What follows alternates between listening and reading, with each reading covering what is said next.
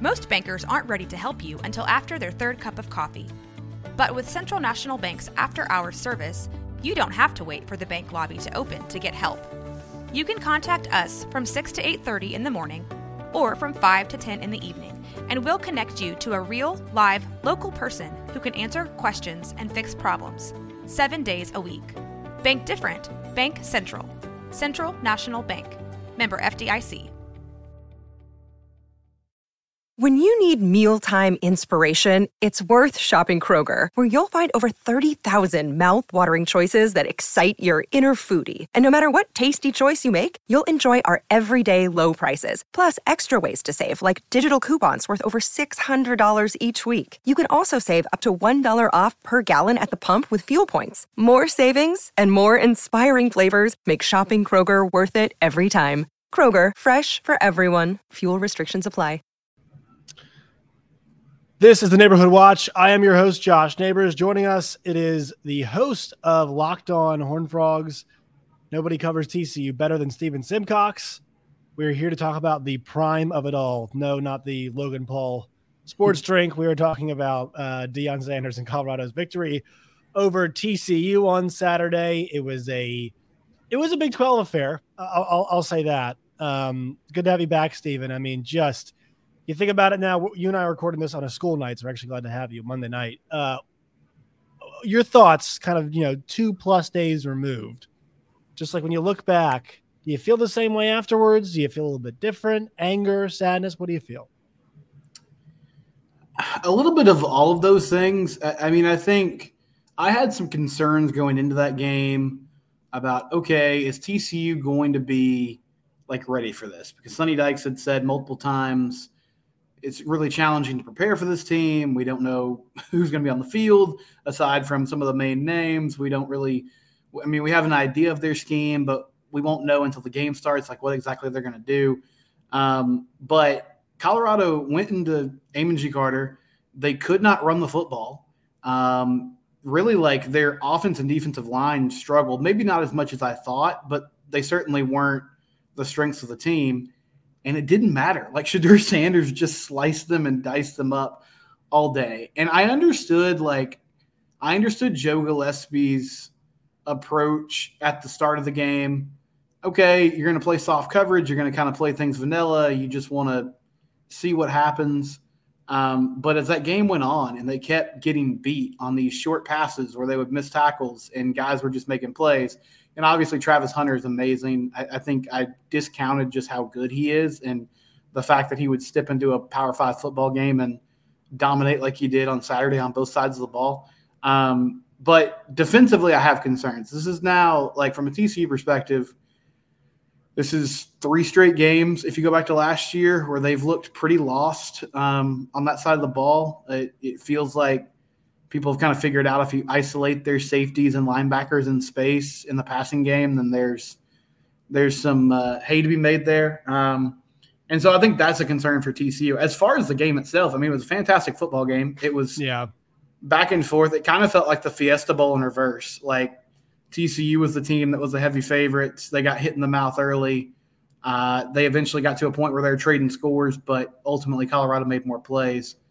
Um, and I thought, I mean, I thought Chandler Morris was good. I didn't think he was great. He had obviously a couple ill-timed interceptions, but I think it, it, could go one of two ways, right? Like TCU could get off the mat, they could go on a run. Maybe six weeks later, Colorado has won four or five games, and we look back at that and we think, well, they caught a good team at the wrong time, um, or this thing could kind of derail. You know, if if they drop a game to like Houston or SMU in the next few weeks then it could get kind of ugly. But um, I, I, guess I was most I was most surprised by I really thought after the national title game this would be a group that would come in like hungry with a chip on their shoulder, ready to prove that they were uh, you know an elite team that was trending towards being an elite program and you know like Sonny said after the game that he didn't feel like the guys were ready to play um, and I was just kind of mm. dumbfounded by that. Like,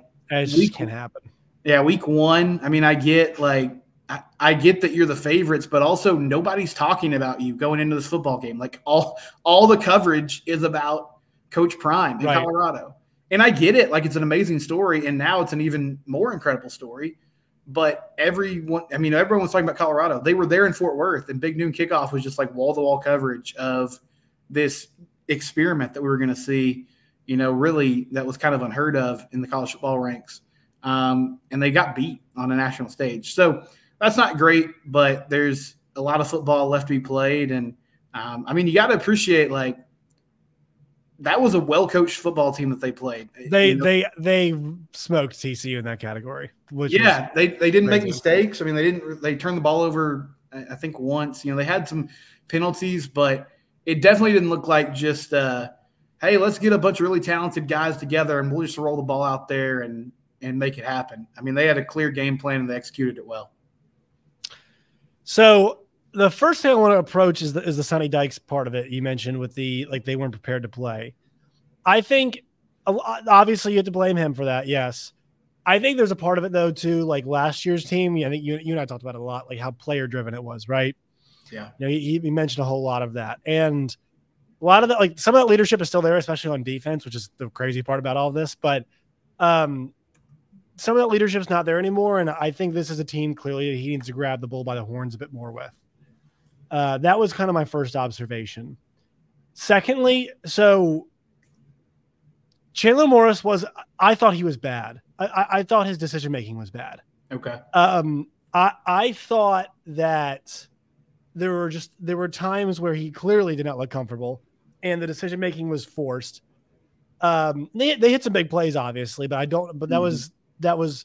I felt like when the plays broke down a little bit, like I'm so used to watching Max Duggan make something happen Yeah. that I was that I was thinking about that. And then on the on the on the um offensive play side, like that part of things, they rushed for seven yards a carry, Mhm. and they would go down the field rushing, and then would just abandon the rush at the end of, at the end of some of the drives. And it was like, what are you what are you doing? And that's that's a problem at this point. Like Kendal Briles is still relatively young, but is he going to change? This is a problem he's had everywhere he's gone. right. And so no matter how good the rushing attack is, and look, I, I know I've I've focused on an offense that has um g- give up, you know, uh, scored 42 points, but like look, TCU's defense for all the issues that you know we've talked about, like they've, they've been good at making adjustments, but this is a group that when they played elite talent, they were not always excellent. Last last year, they had a couple games against elite level talent. Uh, the Michigan game, they played pretty well for the most part. Once you know they, they did allow some explosive plays, and then Georgia game, obviously, we know what happened there. And and and Kansas State did move the ball pretty well against them in the uh, in the championship. 12 game. title game. Yeah. Right. So, you know, on the offense, like the offense to me, and, and once again, they scored 42 points, but like they left a lot out there. Red zone picks, um, play calling, and Chandler Morris's decision making. I mean, I, I thought it all was a confluence of of things, and it felt like TCU had a couple chances to kind of step on it when it felt like the momentum was shifting, and they just were not able to do it offensively. No, I mean that's fair. I, I think to the Chandler part, um, he definitely missed some throws, right? Like Yeah. There there was the decision making you were talking about. It, it just seemed when, when I He was not watching- efficient. He was No. really not. He was not efficient. He was like fifty percent on the day. Um, Yeah.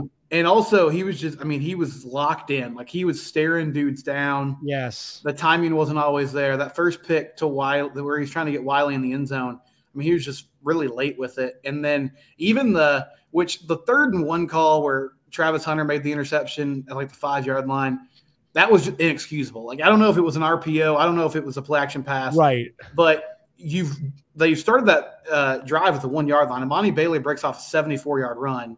They had run the ball down their throats. Like, just hand the ball off, get the first down. You got first Yeah, and goal.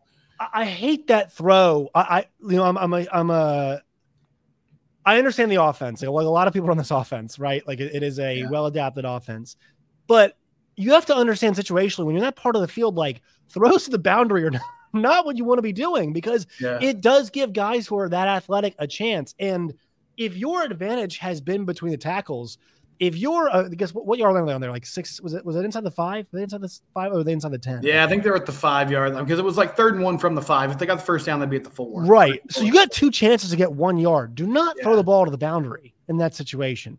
It, and, and look, I don't think Colorado had a, a tackle for loss the entire day. No, they didn't. They, they didn't, didn't have a single tackle for loss. or a sack. I mean, the O line was Or was eating. yeah.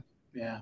And uh, uh, so the other thing too about the offense, and I'm not sure if it, I don't know if it goes back all to Chandler or if it's the receivers or a mix of both. Josh, I had concerns about these receivers like going in Yeah. to the year in the spring, and then as we got closer to fall camp and then through fall camp, they the coaching staff was really kind of pushing that position group. They're like, we actually feel like we're we're deeper here, you know, top to bottom. But you look at the guys they brought in, like J.P. Richardson um, had a good career at Oklahoma State. Yes. Uh, Dylan Wright's a guy that showed some flashes at Minnesota, former like four star recruit, but hasn't really done much at, at this level of football. Um, Savion Williams last year was a good complement to a He had two really good. Yeah, dominant wide receiver in Quentin Johnston. He had two catches on Saturday. Yeah. Like Jared Wiley was the guy. He had six catches for 69 yards and a touchdown. And I mean, I like I thought he would have a big year, or I think he's going to have a big year, and it's going to help him a lot being in this offense. But um, it- it's one of those things like if you if you're selling me on we have we have 10 receivers in the room that we think could be good. Okay, well, who's the guy? Like who's who's Right. the dude that on third and six, you know, we can we can go to that guy. We can isolate him, he's gonna get open. And maybe it is JP Richardson, but in college football, it's rare to have a dude like that in the slot. You can have good players that are slot receivers and that are reliable and that can move the chains. Um, but between like Savion Williams, They need like JoJo Earle to step up in that Yeah, slot role, right? He's some- five somebody's yeah, somebody's got to be the dude. Um, and it, it didn't look like they had that guy on Saturday. But I mean, I think also it, it, the the strange thing about Chandler's career is he's been around for four seasons, but he hasn't played a whole Right. lot. And so Yes. I I feel like reps are going to help him. But he's, I mean, he's got limited arm strength. Like Max, for all his warts, he could air that thing out. And so there wasn't, there it was it was, wasn't really- it was the it was moving the chains with the arm was a Yes. problem for Max, not Yeah. top off. It was that he would airmail a running back on a swing pattern, or just Right. you know, beeline a try to throw a ball through a receiver's chest on a slant. Um, Right. It wasn't. It wasn't that he couldn't get it down the field. So this is a very different. It's a very different uh, offense that they're running now. I mean, this is this is why Max is. You know, I, I'm not sure. If he, did he get picked up? Because I mean, he's not on a. You know, he's, He's not. he re-signed with the Chargers. He's on the practice squad, so he got Okay. waived and then he came back. Yeah. All right, but like you know that that's why it's like you know we're talking like, hey, you should stay in college. There's not. I know he he accomplished everything, but like the you know the intermediate passing stuff like can always get better, and he wants to stick around the NFL. That is one thing he needs to keep drilling on. And Chandler, that is more his game, but he was just not accurate enough. Mhm. And you know, even on that last play, like I, th- he looked nervous at times this game, but like on that one, he needs to recognize that rush is coming. And I thought he needs to work back to the like, you know, he needs. You know, I, Tony Romo always did that. That's he has that spin move. He always did, right? He'd always do that thing where he doubled. You know, he he'd yeah. he's right-handed. He'd spin back to his right and come back around basically from the left side and then reset. That's he needs the Romo spin. And that's you know, the Tony was a very good NFL quarterback, but like he needs to have some awareness and like you can't just dump that thing off to Jared Wiley. You need to know what the down and this. You need in a situation. We have to get the ball, you know, first down line Yeah. here. He needs to make something happen there. And I, I just thought it was poor awareness, and I think that that was kind of a microcosm of his entire day. Well, and, and the last thing I'll say about Chandler, at the so when they hired when they hired Kendal Briles, um, and, and they've said that one of the reasons they did this was because they think Chandler is a great fit for this offense. But if you notice Mhm. what they did after he came on board, they made a full court press for Jaden Rashada, and you know to get him like to to sign. They lose out on him to Arizona State. They went after um, Walker Howard, who ended up at Ole Miss, transferred from LSU. They went after Sawyer Robertson really heavily from Mississippi State, who ended up at Baylor. Um, they made a late push for Austin Novosad when it started to become evident that he might flip. Oregon now, yeah. Like, and then they went and, and got Chance Nolan in the portal from Oregon State, um, who was really experienced, and he showed up to camp. And I guess he, you know, a couple practices in was like, "I'm not gonna, this is not gonna work for me," and I bailed. But my point is, like, they went after four or five different guys, and and Right. I- I think that could be more. They were worried about Josh Hoover's the backup, and he's um, a sophomore who hasn't played at all and wasn't like a, can't miss type prospect coming out of high school. Uh, but I'm also wondering if that was I did know I didn't know who he was until Saturday. To give you, yeah, and and I'm also, but I'm also wondering if some of that pursuit was uh, maybe they wanted somebody to come and push him a little bit in camp. Maybe not take the job, but at least have somebody there that they felt like could could give him some competition, and it just didn't come to fruition. And I don't mean to be like this is terrible, this is awful, but like this, you know, if your defense is going to play like that, and and look, I know Colorado's off, but like, look, the the book is out on how to beat TCU on defense, and let's go to yeah. defense now. You and I did the preview, and I was like, Stephen, are we crazy to think that, that the secondary could be the strength of this team? Look, I know Travis Hunter is a special player, and Dylan Edwards had a really good day. But like you look at these guys and where they came from before, they are good players. They are not, these are not not world beaters. But here's the thing. Georgia's wide receiving core, the very said, the very same can be said about them, right? The one knock on Georgia last year was that receiving core actually was not excellent. Yeah. It was it was not this unbelievable world beating receiving core like you see at places like Alabama. And so I have some serious concerns about TCU's defense because Stephen, they they play with a three, you know, three three five. We know it. And Joe Gillespie makes a lot of adjustments, but like once they once they kind of brought a little bit more pressure, I mean, they were Colorado was t- was getting chunk play after chunk play after chunk play in the second half, and uh, you know, trading blows, and it was like we were back to square one all of a sudden. And, and the thing was, we could count on that TCU defense to force a turnover, to get a stop in those big moments uh, last year. They were just horrific in this game. Yeah, couldn't get off the field. I mean, I think the two no. had they had third they had taken the lead, they're up 4. They had third and 16 early in the fourth quarter and it was like, "All right, get a stop here."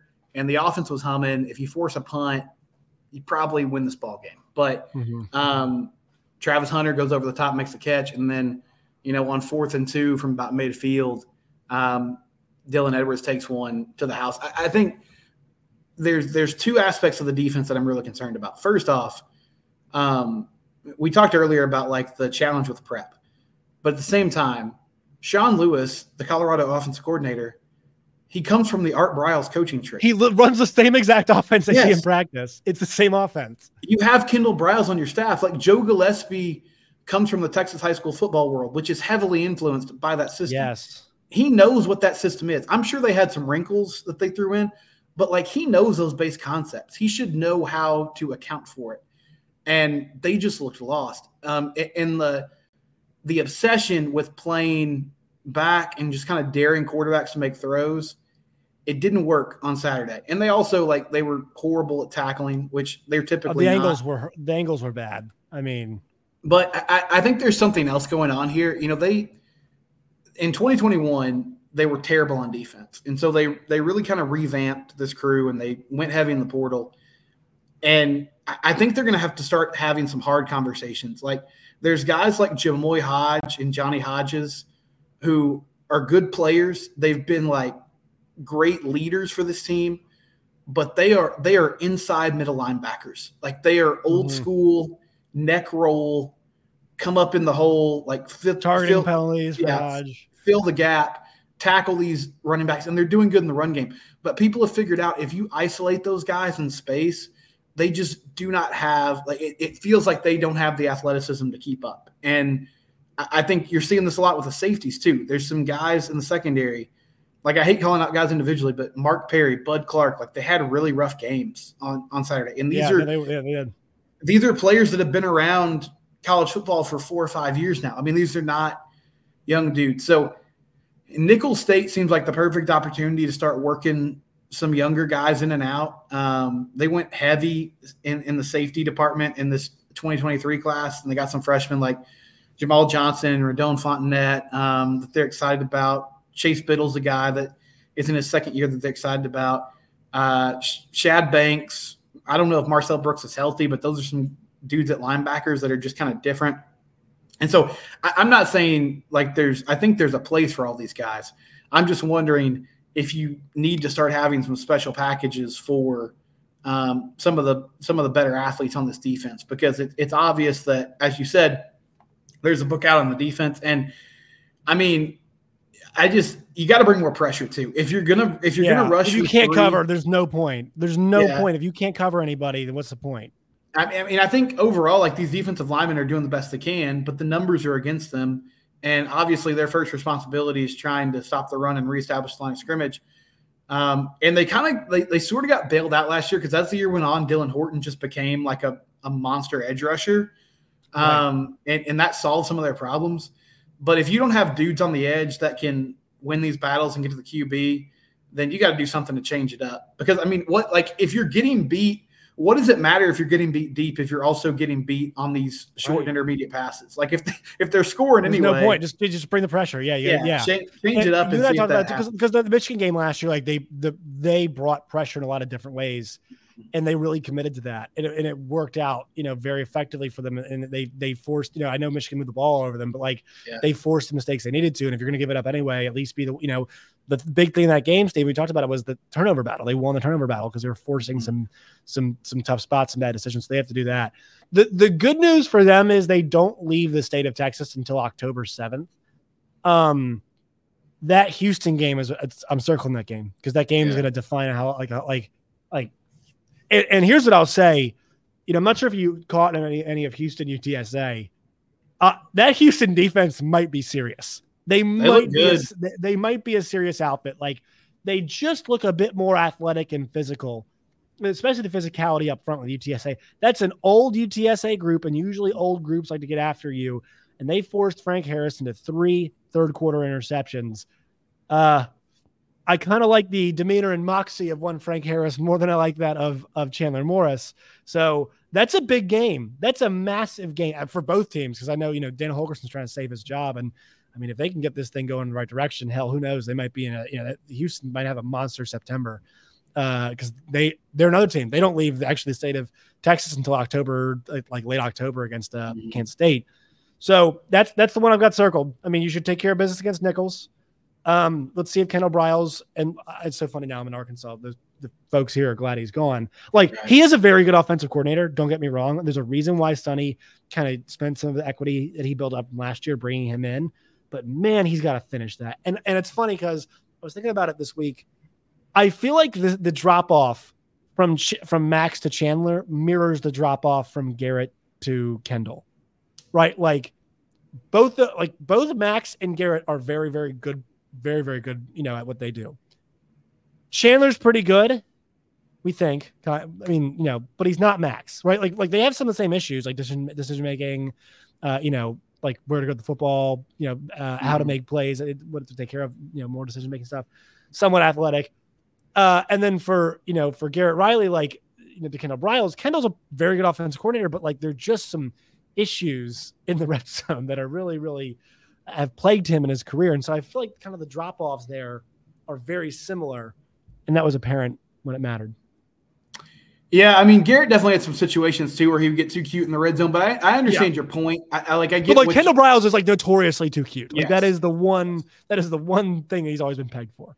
Yeah, I'm willing to give this offense some time. I think you know the the challenge that Chandler's going to have too is Max always he always possessed this, and it really you know came together full circle last season. But he just had he was always high on the intangible stuff, and so yeah, people loved him for the leadership aspects that Chandler just, I mean, like, I think he's a good leader, but he doesn't outwardly exude some of the, you know, grit and, and determination. Keep, keep, if, yeah, Max yeah, keep if, coming. If we want to use those yeah. cliches, that that Max. But like Max would make mistakes and be like, "I'll do it again." Like, dare me. Yeah, I'll, I'll make the mistake. You know, like, like I'll throw it deep. But like his decision making got better from, you know, junior year. Too many risks.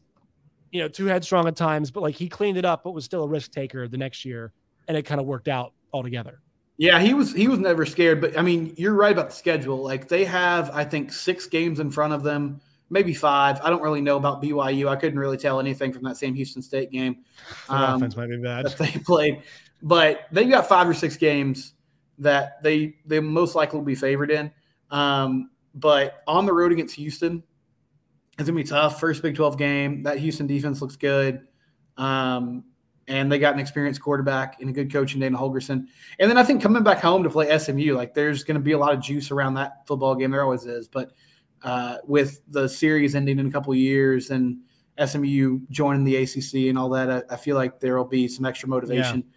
for them to make a statement. But um, point being, you have you have no margin for error now. The, like the goals are still in front of you, but before you hit that gauntlet of the last five games where you play uh, and I don't have the order off top, but you play Texas and K State and Baylor and Tech and Oklahoma. It's, it's, it's K State, Tech, uh, Texas, Baylor, OU, and and K State, Tech, and then Oklahoma are all on the road. Right. they're all road games. So before you hit that gauntlet, you got to have six wins under your belt. Like I mean, it, it just is what it is. Yeah. And and if you get there and you're six and one, then you're technically still in the Big Twelve championship race, and uh, you just kind of see what you can do through that tough stretch of games. But they're gonna have to get a lot better because they didn't play clean football. You know, we've talked about some of the the glaring issues that they have, um, and there's time to fix it. But now, you know, last they were in a lot of games like last week, last season but they won those games. You know, they, they made the plays. They won games that you were like for three and a half quarters, you thought, I don't know about this, but then they pulled Right. it out. And uh, last week, the magic kind of ended on them. They didn't have the last second, last gas drive to, to put it away. All right, Stephen, where can the folks find you and your work and all of its variety? Yeah, show's Locked on Horned Frogs. You can subscribe on YouTube, subscribe on uh, your favorite podcast app. And I'm at Simcox Steven on Twitter. The show is at Locked on TCU. And I'm happy to be here with my friend Josh Neighbors. I'm liking the show, buddy. And I think you're doing a great job. I miss I miss you. I miss you all, and uh, I'm sorry about your loss this weekend. But you know what? Good news is to future Big 12 teams. I guess it's all good. It makes for good Uh, content, man. I really can't Uh, like it does. they've kind of checked all the boxes as far as content goes the last year plus. So I can appreciate it. Right. All right, Stephen, we appreciate it. We'll talk to you soon.